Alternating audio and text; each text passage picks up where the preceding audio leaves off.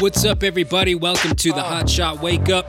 Getting everybody caught up on what's been going on in the wildfire world this week.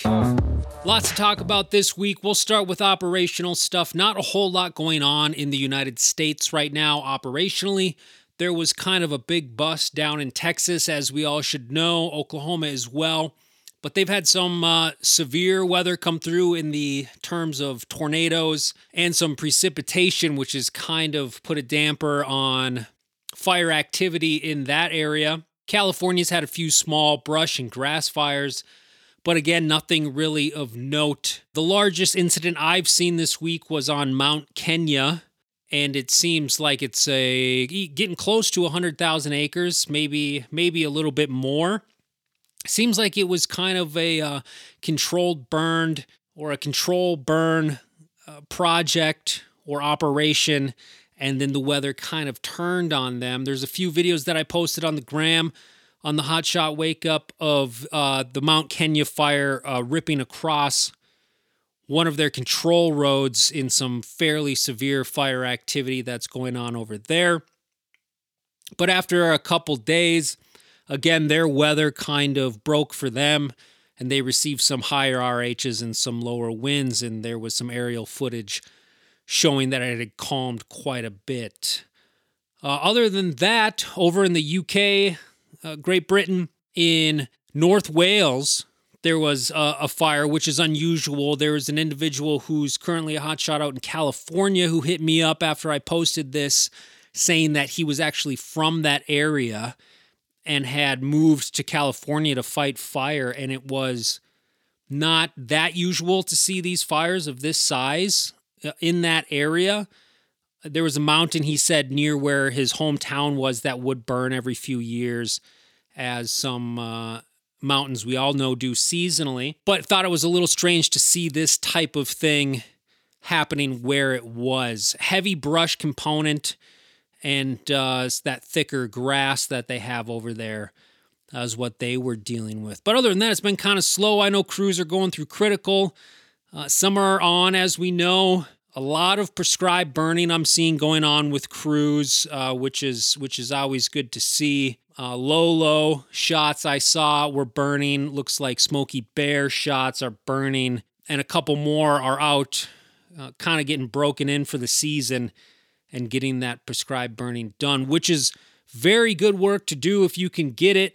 And kind of what we're going to talk about today deals with that. There's a couple articles out and some interviews done with some high level people uh, where they discuss this sort of thing and where the future of fire is going.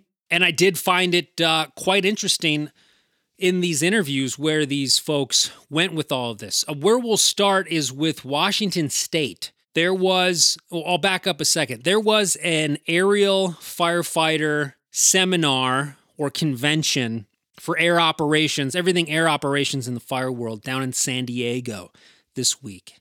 And the who's who of the fire aviation world was there showing off platforms, uh, talking about where the season's going to go, and then a couple guest speakers that spoke. One of them was the Washington State DNR Commissioner.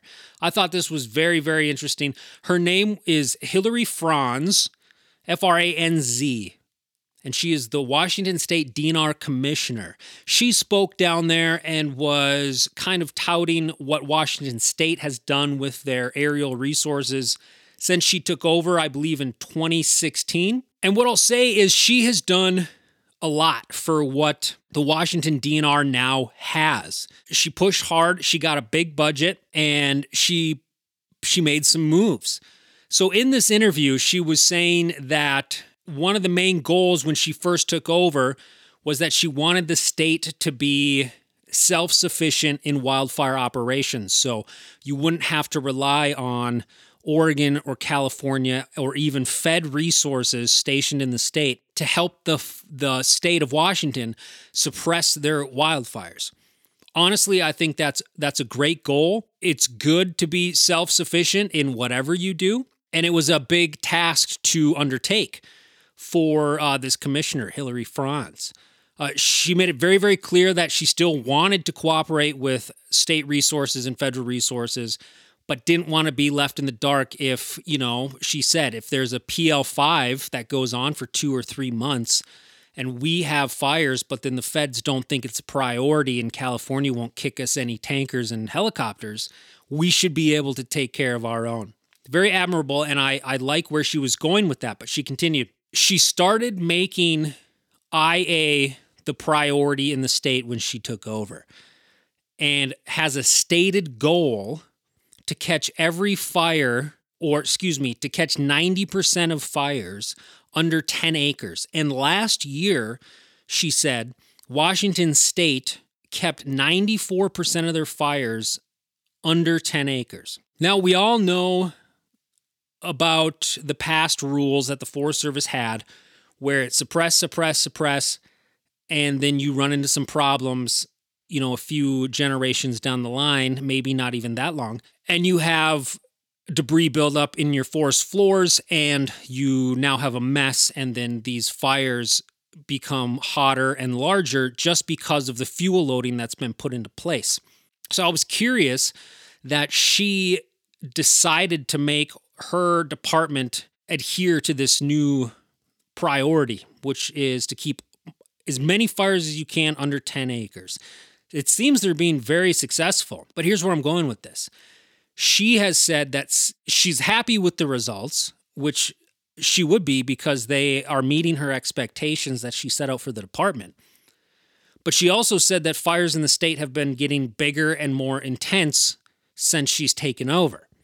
But she's kind of doubling down and saying we need to work harder to catch these fires before they pop bigger than 10 acres and suppression, suppression, suppression seems to be the narrative that's being pushed there. Now, this will go into my next story that I talk about, but I don't want to dog on everything she's done. When she took over, they had 15 aircraft. That's it.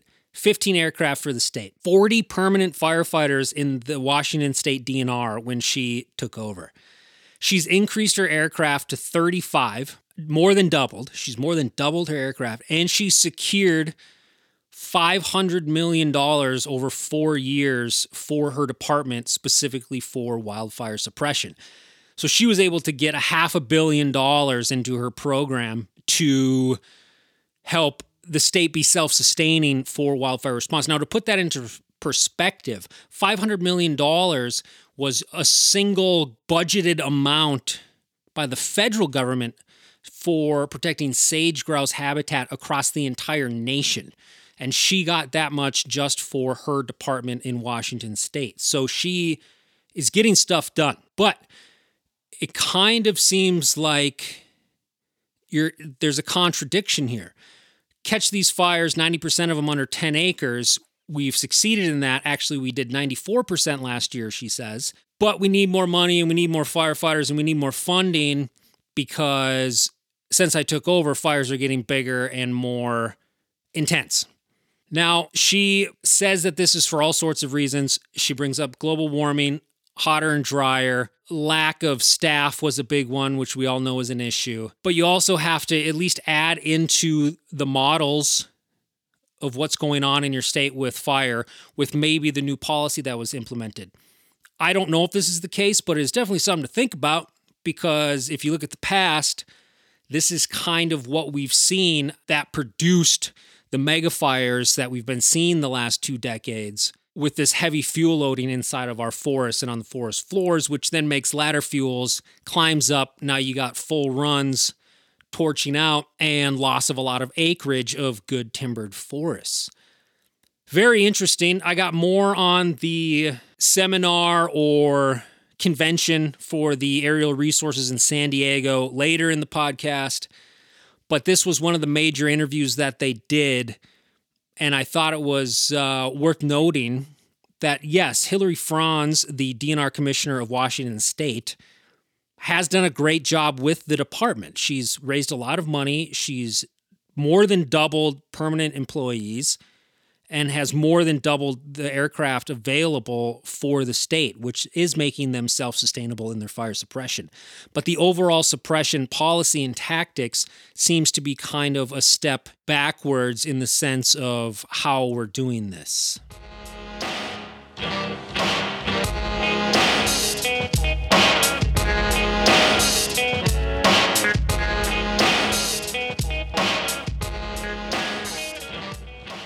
Then, next, kind of on the same topic of suppression and catching fires when they're small, fire use fires, managed fires. There was an article that came out this week from Moonshine Ink. They carry some prescribed fire articles occasionally.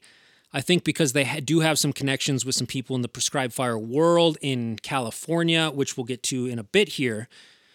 But the article was uh, the Cal- Caldor Fire Debrief. And basically, it was this long, extensive write up about the Caldor Fire in California last year, seven plus months ago, and what came out of that. So, going through the article, they kind of catch you up if you don't know about the Caldor fire. It was the largest fire in the nation last year, topped out at 222,000 acres. You know, thousands and thousands and thousands of people responded to this, as in resources and firefighters responded to this. It was on the Eldorado and was pushing up towards Lake Tahoe, and they evacuated the entire city of Lake Tahoe, 22,000 people, I believe plus all of the summer visitors that were there camping and recreating. And they kind of go into this as in AAR. What came out of this that I thought was incredibly interesting was that they she was interviewing top Forest Service people, and she also interviewed top Cal Fire people because this was a joint operation, East West branch, one run by Cal Fire, one run by the feds. And she gets into this.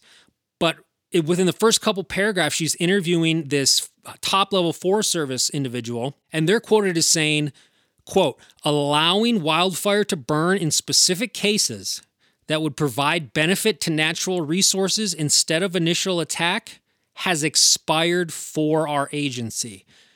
So this person is basically saying that managed fires and watching a fire and letting it burn uh, and kind of tickling it a little bit to see what it does is over for the agency. Now, this was quite surprising, but then it, as I continued on, there was a Forest Service document that came out recently that kind of goes over what their new policy is going forward. And in a recent podcast, I went over the UN policy and kind of blueprint that they wanted for global wildfire management going forward. And this Forest Service report almost mirrors what this UN report says. Not only that we need to back out of operations and put more in it to the planning aspect of it all, but now they're going as far as saying quote allowing wildfire to burn in specific cases that would provide benefit to natural resources instead of initial attack has expired for our agency. So i was thinking to myself okay this is a big move. Only four or five years ago we are screaming manage fire manage fire manage fire and a lot of that came out of the Yarnell stuff. After Yarnell, people were saying, What are we trying to go direct for? What are we doing all this for? And all of the stuff that came out of that. But now the agency is pushing documents and policy and blueprints for heavier suppression in initial attack phases instead of provide benefit to natural resources by letting it burn. Now, they interviewed another person in this article. His name's Zeke Lunder. If you don't know who this guy is, he's kind of a heavy hitter in California when it comes to prescribed burning and kind of has a big following, very knowledgeable guy. I respect his work and what he's done, but there's a few things that he says in this article where it kind of raised an eyebrow. Uh, so, if you don't know about Mr. Lunder, he's a geographer, has three decades of prescribed burning and wildfire experience. And they were asking him, well, where do we go from here? You're the premier prescribed burn, burning guy in California. Where do we go from here? And he's quoted as saying, quote, we lost the war on wildfire. It's over. Fire won. It's like, okay, well, that's a dramatic statement to be making that it's over. Like he says it's over. We, we lost wildfire. You can't you can't do anything about it anymore. And I understand he continues and goes on and says, well, Pre fire mitigation is the answer, thinning is the answer, prescribed burning is the answer. And I understand that this guy, that is his business. That's what this Zeke Lunder guy does, and he's good at it. But he's making very firm statements saying that f- we lost the war on wildfire. It's over. Fire won. Don't fight it anymore. Just thin. Okay, you can make that argument, right? You can make the argument that if all of our forests were beautiful and prepped and we did all the project work that we could to get these fi- these these forests prepared for a natural start and see see how it, it accepts that fire into that environment. But here's the kicker. So further down in the article, they say they're talking about how the fire is progressing and then it finally makes its way to Grizzly Flats, which is a community up there in the Lake Tahoe area. And that season in 2021 in the spring, I believe it was March, the county the county that this community's in put out a report saying that the Grizzly Flats area is 96% treated. So it's the entire community is 96% project worked out, cleaned out, prepped, ready, and managed forest. 96%. And they paid $100 million to do that project work. And the fire ripped through Grizzly Flats at 96% treated. Yes, it was a large fire. It had a lot of steam behind it, and it is going to take a lot to stop that. But it just tore through this community that it was basically 100% prepped and ready for and treated. The forest around the community was already treated to be able to handle this type of thing.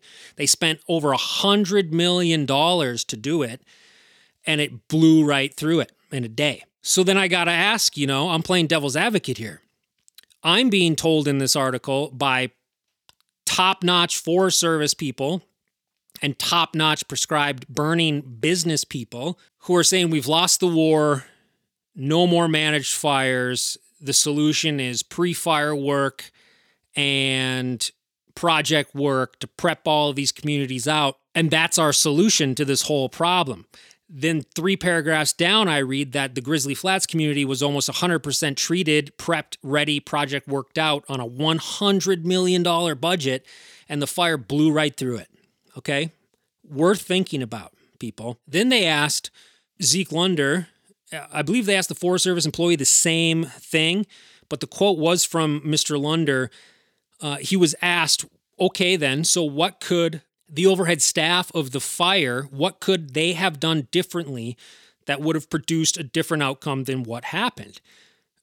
And he simply res- replied, Nothing. There was nothing you could have done different. Okay, I'm not hating on these individuals. I am raising an eyebrow by the way this article was put together because every other paragraph kind of contradicts itself if you know the fire world, if you know what these people are actually suggesting, talking about, and policy that's been put together and then you read that document it's like okay well you I see what you're saying and I'm not hating on it but you're contradicting yourself two sentences later. It just drives me nuts people. It drives me nuts when people do this so then the article goes on and they they they continue and just say hey you know what maybe maybe just people are living in areas where they shouldn't live. And that's the big problem here. We, we need to have people not live in these areas, these steep box canyon communities with these million dollar homes, with inflation, $28 million homes that are susceptible to the, the fire environment in which we work. I'm not going to tell anybody where they can and cannot live. If you buy a piece of land, hell, build on it. But you just have to be willing to accept the consequences. You can't come after your government and say you guys failed to to support me and protect me and I was in a box canyon at the, you know, it's like what come on. Have some personal responsibility for where you decided to settle. It's as simple as that. And closing in the article, they just kind of hit on the public's perception of this fire, saying that the agencies received a lot of complaints about seeing firefighters in the community and why the hell aren't they up on the hill doing stuff. Uh, basically, the public doesn't fully understand what our shifts are. We do go into town to get gas. We do go into town to get food, especially if they're asking us to be self sufficient or it's a late night, so the caterer's closed, so you got to go grab something.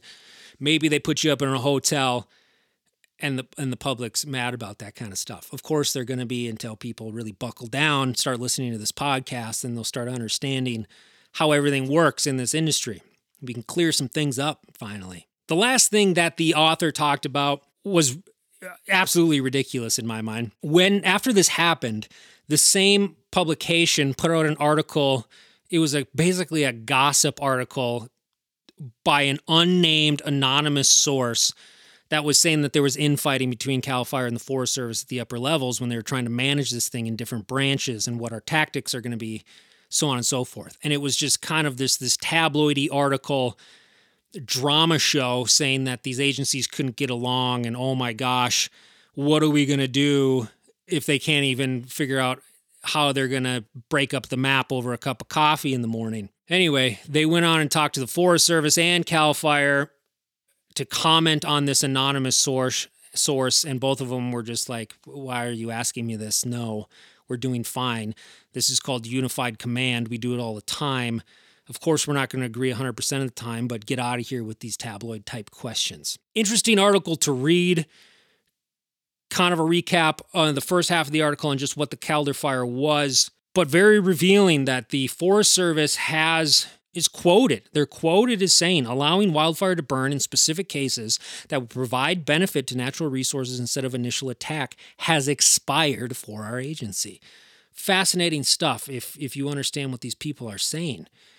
Um, worth checking out, but I got you all caught up as best as I could on that. And it will be very interesting to see how the next large California fire is managed and how they go about their operations uh, with this big magnifying glass now that's just staring down their back.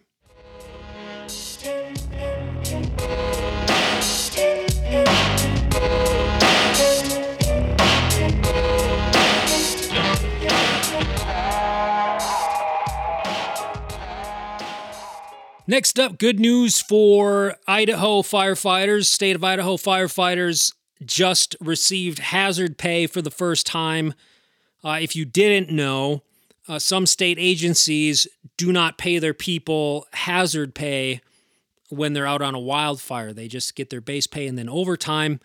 And as a state employee, they did not have any hazard pay built in. So the Idaho House got together and decided they would put together some legislation saying we want to give our people hazard pay. They did say that based their decision was based on the massive retention issues that they had been having and the competition, in quotes, competition that they're having within the community with their firefighters.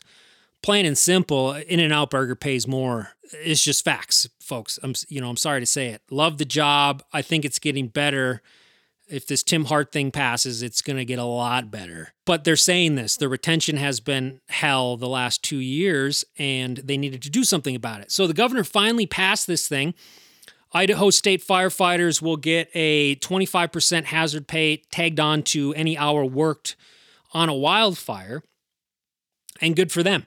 So I dug a little bit deeper and just wanted to see how Idaho pays their people and found that if you are a you know, FFT2 starting out in Idaho as a state firefighter, the starting wage is 12.55 an, an hour for the Idaho Department of Lands as we know, prices of everything have skyrocketed in the last year, year and a half, whatever it's been. And 1255 is not going to get you very far. But you did get a 25% hazard pay increase, which in reality is a big jump, but it's not a big jump off of 1255. I'm sure that the the engine captains and the crew bosses uh, all their leads and their state foresters, I'm sure, are making a, a, a quite a bit more than that. But you know, I shrug my shoulders and say, what do you expect? That your retention's bad, that you're paying your people twelve fifty five to come through the door. What do you expect? It's it's it's not a very good wage, to be honest with you. But things are finally happening and moving forward, and we're getting pay increases because people are finally speaking up and saying, hey, over the last two years, there's been a mass exodus in our industry. As most people know, I believe the mandates had a lot to do with it, but the working conditions and pay and not retirement and housing accessibility also had a lot to do with it. There's a lot going on there, but so much has happened over the last two years that people are finally speaking up and saying, "Hey, you to the politicians. Hey, you need to do something or you're not going to have any you literally won't have any firefighters left. So, congrats to Idaho State firefighters. You got that hazard pay and congrats to the Idaho House and governor. I say you need to do more. I understand you got budgets that you got to work for uh, and work with but it is good to see that this did get passed and some folks are going to get paid some more.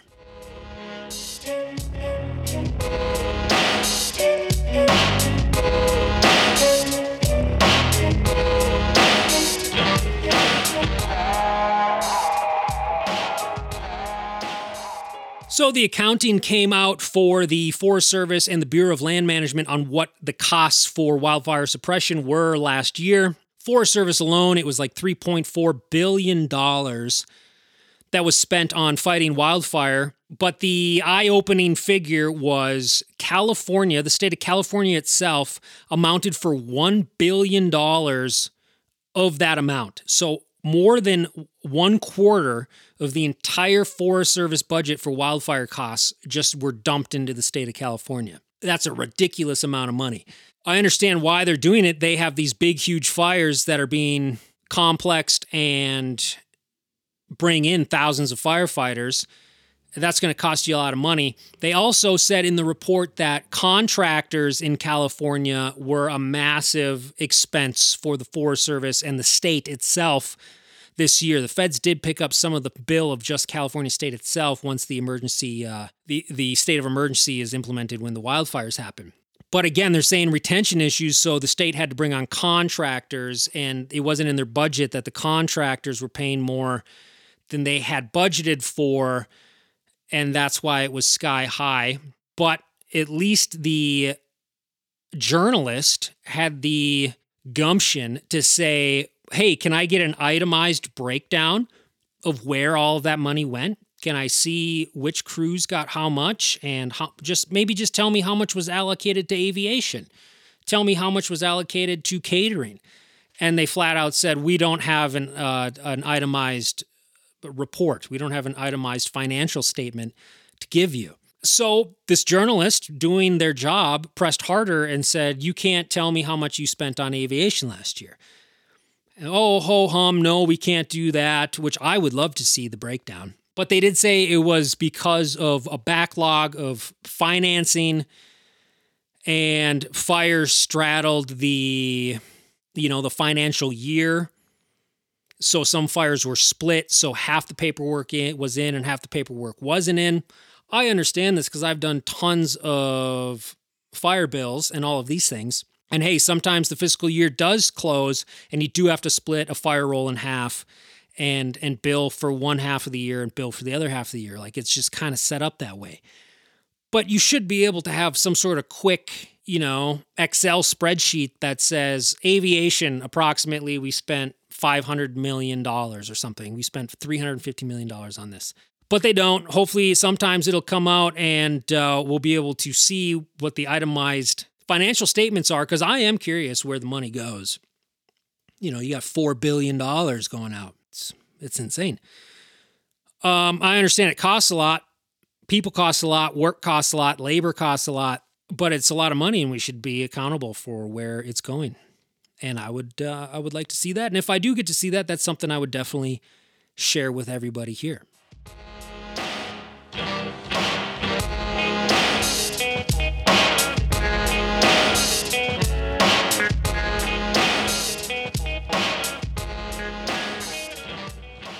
So, I put out an article this week talking about the preseason issues that firefighters have when it comes to dealing with your personal life right before the season starts. The response was great, overwhelming. Biggest article and most read article since I started doing this. Uh, I'm sure at this point in time today, it is over 1,700 reads, maybe approaching 2,000 reads at this point in time. And it's obvious that this was an issue. You can go check out the article on my Substack. I took a poll that asked if you knew any firefighters or hotshots who detonated their personal lives before the season started. And 86% of the 500 firefighters plus, it was like 5, 560 or something, of you folks who actually responded to this poll, 86% of you said you definitely knew someone or multiple people that were this way. I suggest you go check out the article. I do provide some ways to mitigate this and some articles in there to kind of see what the symptoms are. But the rough and tough breakdown is we got a lot going on in our heads when it comes to the season starting. We're training hard. We're starting to remember what the season is going to be like, and that can be stressful and intimidating until you're actually in it. As we all know, once you're in it, you're feeling kind of good until late August, early September, and then you know you're a little bit worn down. But get that first roll out of the way, and, and you're feeling pretty dang good going forward. But leading up to that, people struggle uh, going into that, and they what the whole point of the article is they fail or we fail to understand that the surrounding issues with our mental states going back to work and overtraining and being stressed out, maybe drinking too much, maybe drinking too much and then stopping all of the sudden, are causing symptoms and those are carrying over into our home life and then ultimately we blame our home life for these things not knowing it's what we have done and then you just slap that big red button that drops the nuke on top of your personal life and then you start your season rolling into critical. I was clear that i'm not telling people how to run their personal lives but it should everybody should be aware of the surrounding circumstances in which these things take place. Obviously, there's lots of interest in this because the article blew up on the Substack. I highly suggest everybody subscribe. Um, blasting out fire related articles, recipes, workouts throughout the whole season. I'm going to try to keep this podcast weekly going through the season. I'm going to do my damnedest to make that happen. And it's definitely worth checking out. And it's how you support what's going on here. If you enjoy what's happening on the Instagram page or with the podcasts, um, it would mean a lot. And we already have a small community of folks who are doing that. And we've made some donations to some hot shots some superintendents, some CAL FIRE guys that are struggling with uh, kidney problems, cancer, and all those other things. And we're just we're just shoveling over what we can from these donations and subscriptions to help them out.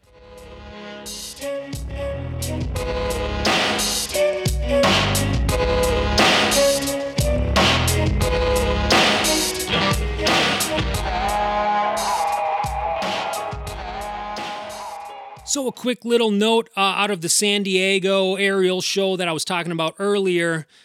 One of the main booths that I thought was interesting, I found this on Wildfire Today. There was a drone platform company that makes specifically aerial ignition units. And currently, they make a unit that can carry 450 spheres, uh, have a flight time of two hours, and has a payload of 100 pounds for air, aerial ignitions for prescribed burning and maybe even some firing operations in inside of a wildfire operation. Shockingly, they said they already had a hundred in operation. They don't make the drones themselves; they buy a platform and attach their unit to it. Um, they recently got a six hundred and fifty thousand dollar U.S. grant to increase the capacity of this thing to thirteen hundred spheres, a flight time of ten hours, uh, and possibly carrying up to 800 to 1,000 pounds. And it's got all the gadgets on it. It's got thermal cameras, uh, weather units. Without the drone itself, just for the Sphere PSD unit, uh, they're charging $74,000 for this unit. Like I said, they already have 100 in operation. Um, let's do the math real quick. Tag two zeros on there, 7.4 million. So they have 7.4 million dollars in sales going out the door for these units already, and they haven't been in operation that long. Now, the CEO of the company is saying that their big push behind this was just to take the pilots out of the danger zone for these operations. There have been two helicopter crashes in firing operations uh, one in Mississippi in 2015, one in Texas in 2019.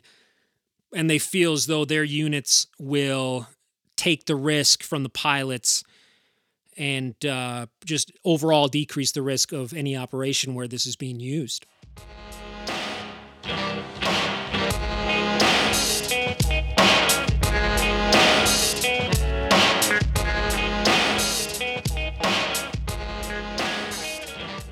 And lastly, kind of out of our realm, but still in our realm, the Army is doing a nine month study to see if they need to change any of their uh, baseline fitness requirements and weight height requirements.